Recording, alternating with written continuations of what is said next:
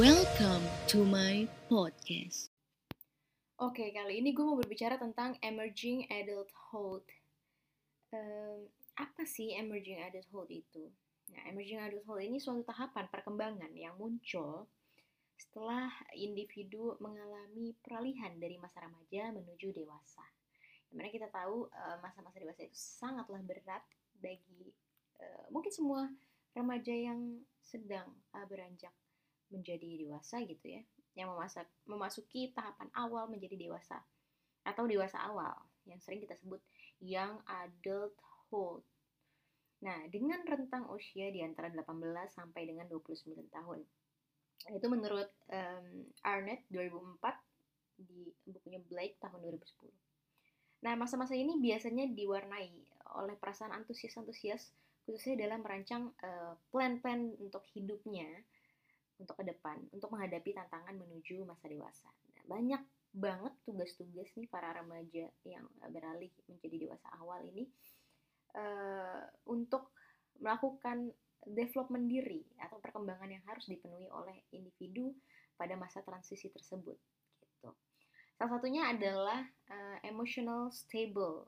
Nah, karena kita tahu kan pada masa-masa remaja tuh emosional kita cenderung unstable dari cara berpikir, dari emosional, dari uh, beberapa hal kita menanggapi sesuatu gitu.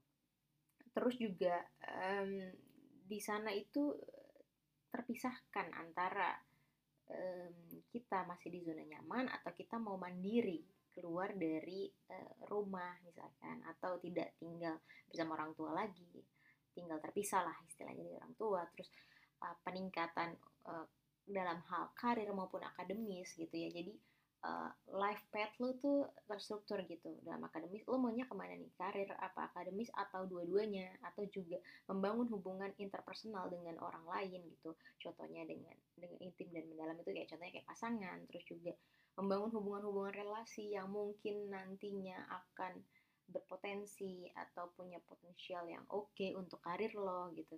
Dan uh, yang paling penting yang sudah gue bahas uh, gue bahas sebelum sebelumnya di podcast gue itu tentang decision maker atau keputusan-keputusan dari dalam diri dan uh, kita cenderung memiliki kematangan-kematangan secara emosional yang gue sebutin tadi.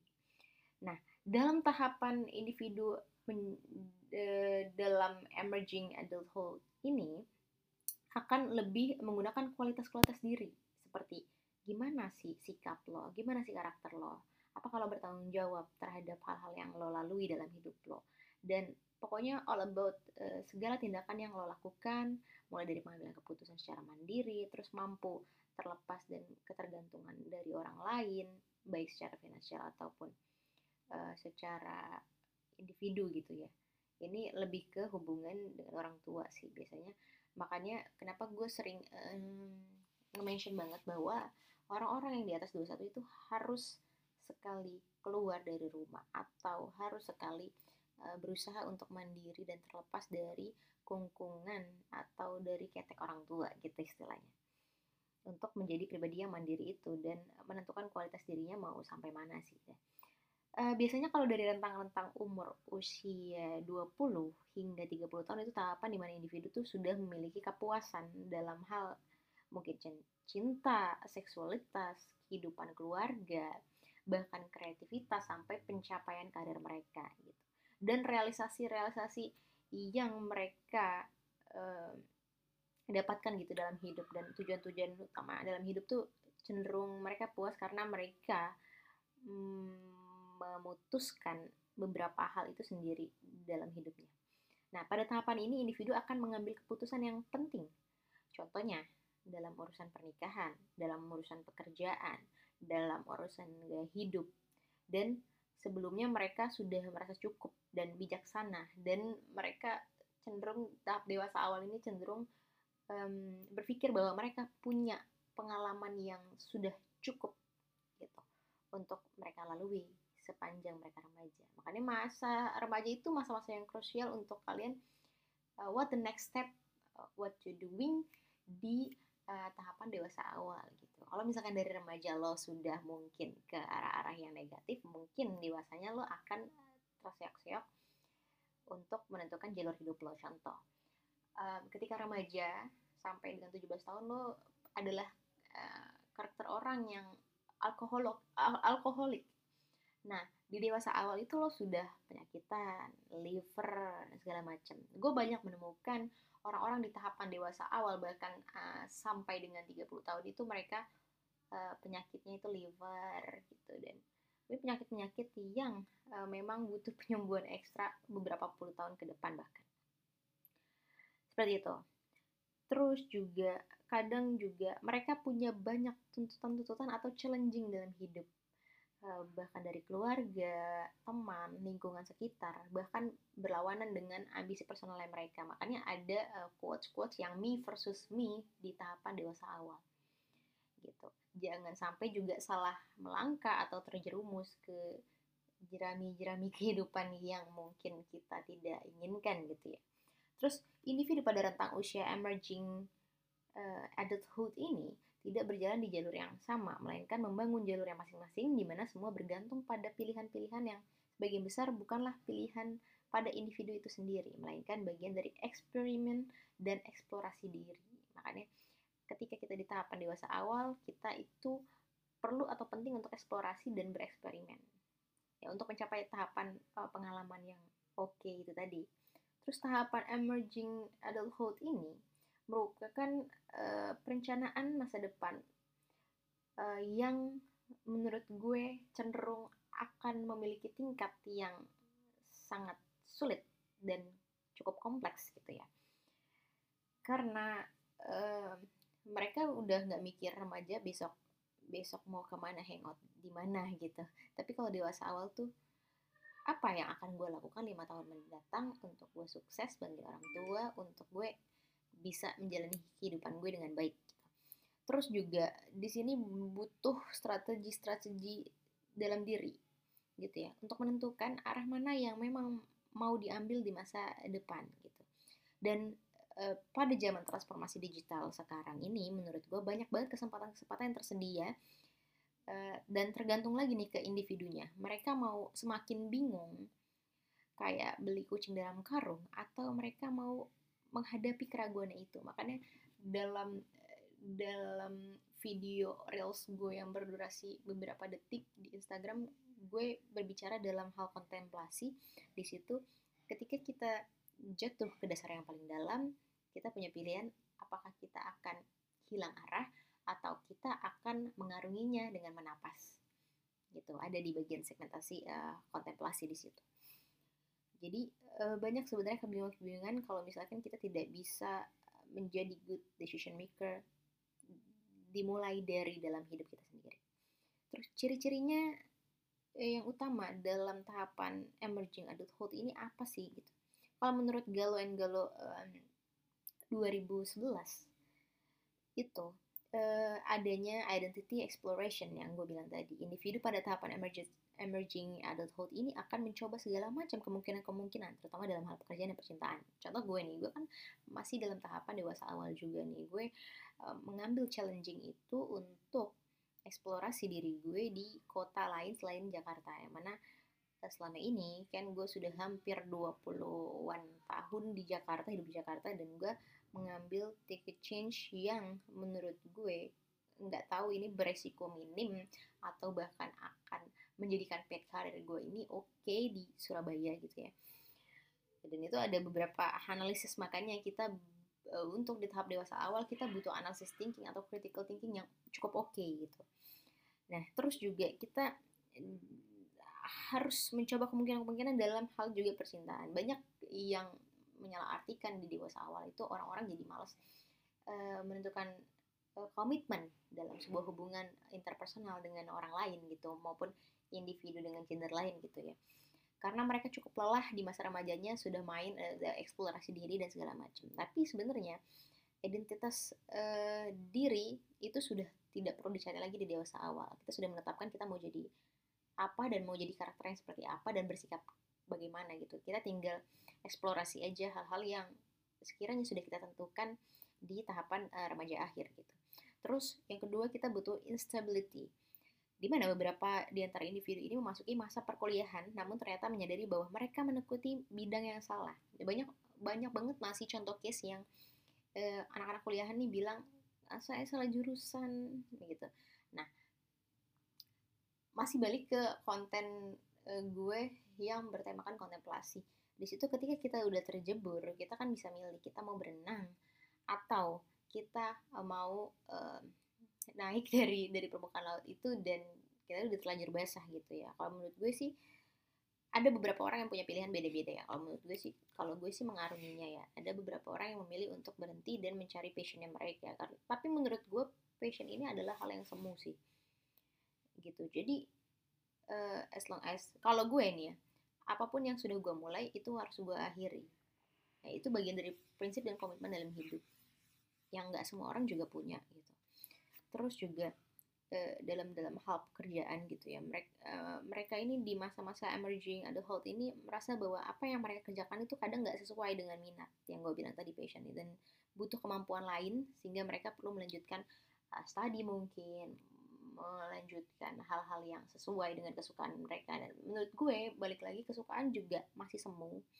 Jadi apa pun itu karena kita dituntut untuk palu gada di dunia sekarang. Karena kita di era transisi antara transformasi digital, teknologi, teknologi terus juga knowledge dan segala macam gitu kita lagi masa peralihan. Jadi menurut gue kita butuh eksplorasi diri juga untuk kita mengembangkan skill-skill yang ada. Jadi ketika kalian gabut, eh, kalian spend money atau spend sesuatu yang kalian punya gitu dalam bentuk investasi, gue lebih ke pendidikan kalau gue. Dan ada juga beberapa orang yang ningkatin skill kayak contohnya ikut bootcamp bootcamp yang ada. Misalnya apa sih yang lagi tren sekarang? Itu digital marketing.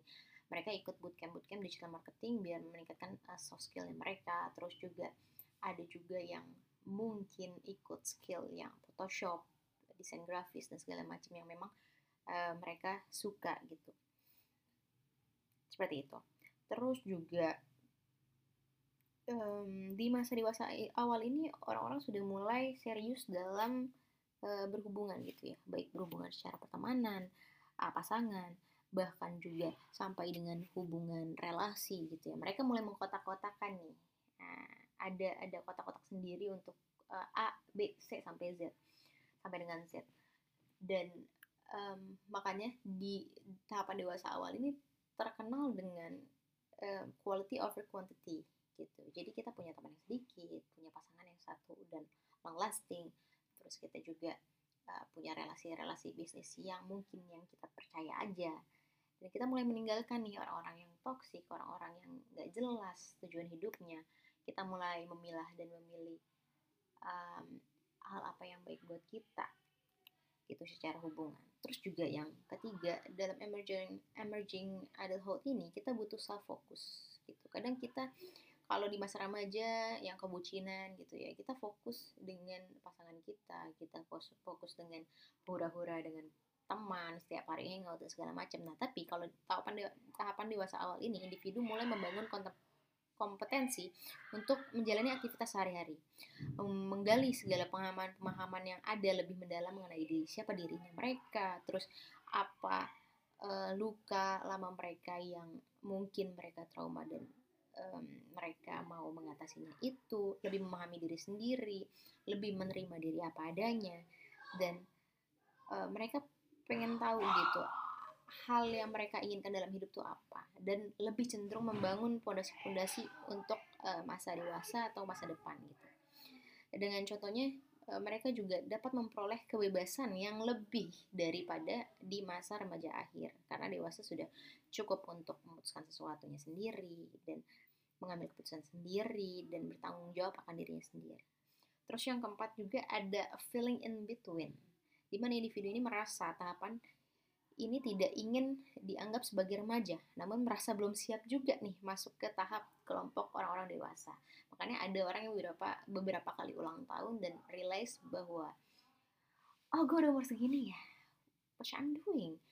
uh, beberapa beberapa tahun ke belakang gue ngapain dan gue masih stuck di sini-sini aja nah itu itu mungkin uh, masuk juga ke dalam uh, quarter life crisis yang sering digadang-gadangkan oleh orang-orang gitu ya dan perasaan ini juga ditandai dengan uh, belum adanya pendirian yang tetap mengenai kehidupan personalnya hingga karir yang dipilihnya. Makanya kita butuh karir path yang jelas di situ untuk um, ke depannya kita mau jadi apa.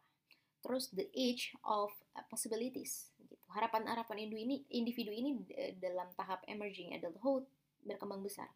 Mereka melihat diri mereka ini memiliki banyak kemungkinan untuk menjadi sosok yang besar dan mampu bertransformasi yang gue bilang tadi Nah, segala kesempatan ini untuk untuk berkembang ini sangat terbuka lebar banget, apalagi di zaman-zaman yang sekarang apa pun serba mudah. Menurut gue 2023 ini apa pun bisa kita uh, capai ya dengan mudah ya. Dan memang cenderungnya di tahapan dewasa awal dan uh, di generasi-generasi millennials, millennials ke bawah ini kita pengennya instan gitu. Hal-hal yang cepat banget kita dapetin gitu. Dan kita terkenal dengan gaya hidup yang hustle. Gaya hidup yang asli ini adalah semuanya serba cepat dan serba fast forward gitu gimana sih? Terus terus terus terus terus terus. Dan kadang kita cenderung kelelahan. Makanya banyak uh, mentalnya rusak karena mereka sebenarnya bukan lelah secara fisik saja tapi secara mental juga. Gitu karena memang perkembangan zamannya sudah beda dan uh, berubah gitu ya. Uh, dan padahal di masa ini segala probabilitas Uh, possibility possibility ini um, sangat terbuka lebar tuh yang tadi gue bilang. Seperti kayak punya kesempatan melanjutkan sekolah dengan mudah banyak pendidikan gratis banyak beasiswa banyak uh, seminar-seminar atau bootcamp atau pelatihan yang gratis untuk meniti karir. Jadi tergantung sebagaimana kemauan kita untuk berkembang dan menjalin hubungan baru dengan orang-orang yang menurut gue mempunyai benefit untuk kita berkembang. Gitu. Terus faktor budaya, modernisasi, dan kemajuan teknologi yang mendukung dan support dari pemerintah dengan adanya SDGs uh, 17 itu dari PBB menurut gue itu sangat membantu masa-masa eh, masa-masa dewasa awal. Nah, peristiwa-peristiwa ini nih erat kaitannya dengan tanda kedewasaan yang uh, mulai bergeser dari yang semuanya hanya hanya pencapaian kita. Di remaja akhir kan gue mau nikah di umur segini. Dan beberapa pencapaian lain tapi sekarang lebih ke uh, gue harus settle dulu gue harus punya kemandirian secara finansial gue harus punya karir yang oke okay dan stable dulu nih. Karena kita kenal juga banyak banget tantangan-tantangan di era sekarang yang mana menurut gue lebih mudah diakses dan lebih punya possibilities namun banyak tantangan yang lebih besarnya juga nggak menutup kemungkinan untuk itu. Dan banyak juga kan yang di PHK PHK dari justru perusahaan-perusahaan besar. Nah itu keresahan-keresahan yang menurut gue dialami di tahapan dewasa awal untuk jenjang karir yang mungkin sekiranya kita harus stabil. Dan kita harus terlepas dari bantuan bantuan orang tua gitu untuk mandiri dan tidak di bawah ketek orang tua lagi. Nah, eh, beberapa cara atau ekspresi yang dihasilkan dalam rangka mengatasi segala challenging tersebut atau tantangan tersebut atau segala perubahan yang dialami tersebut dirangkum dalam sebuah pengalaman yang kita kenal yang gue bilang tadi quarter life crisis. Gitu. Itulah beberapa hal yang bisa gue bagikan dalam hal emerging adulthood. Coba komen uh, kalian Apakah kalian juga mengalami hal yang sama yang gue uh, rasakan pada saat di tahapan dewasa awal? Uh, for information, gue sekarang udah 25 tahun. Apa itu ya? Silver ya. Silver age, yang mana kita sudah tidak remaja, juga dewasa banget juga. Masih tahapan awal. Jadi, uh, good luck buat kalian yang menuju 27, karena kita dikenal dengan 27 itu adalah dua tujuh klub. Kalau kalian tahu yang yang memang lagi uh, booming dari beberapa waktu lalu karena banyak orang-orang terkenal itu tidak sanggup menjalani hidup di di umur 27 dan gue udah miss orang-orang yang memang masih bisa bertahan di umur 30 tahun ke atas karena mereka banyak mendapatkan tekanan-tekanan dan mereka juga sudah mengalami kepunahan generasi mereka, sudah tidak di masa jaya mereka, dan mereka masih harus tetap survive untuk uh, kehidupan mereka gitu. Nah, sebenarnya gue juga oke okay juga sih sama sama sama beberapa caption survival of the fittest gitu. Siapa yang mampu bertahan ya mereka yang bisa uh, yang siapa yang bisa menyesuaikan mereka yang mampu bertahan gitu tapi ada juga beberapa yang belum tentu juga orang yang em, bisa menyesuaikan itu bisa bertahan juga jadi lebih lebih oke mungkin em, siapa yang mampu bertahan itu adalah mereka-mereka ini yang bisa menyesuaikan itu aja dari gue semoga cukup membuka wawasan kalian dan em, menghapuskan keraguan-keraguan kalian untuk menjalani segala challenging dan transformasi di tahapan dewasa awal. Sukses buat kalian semua. Thank you.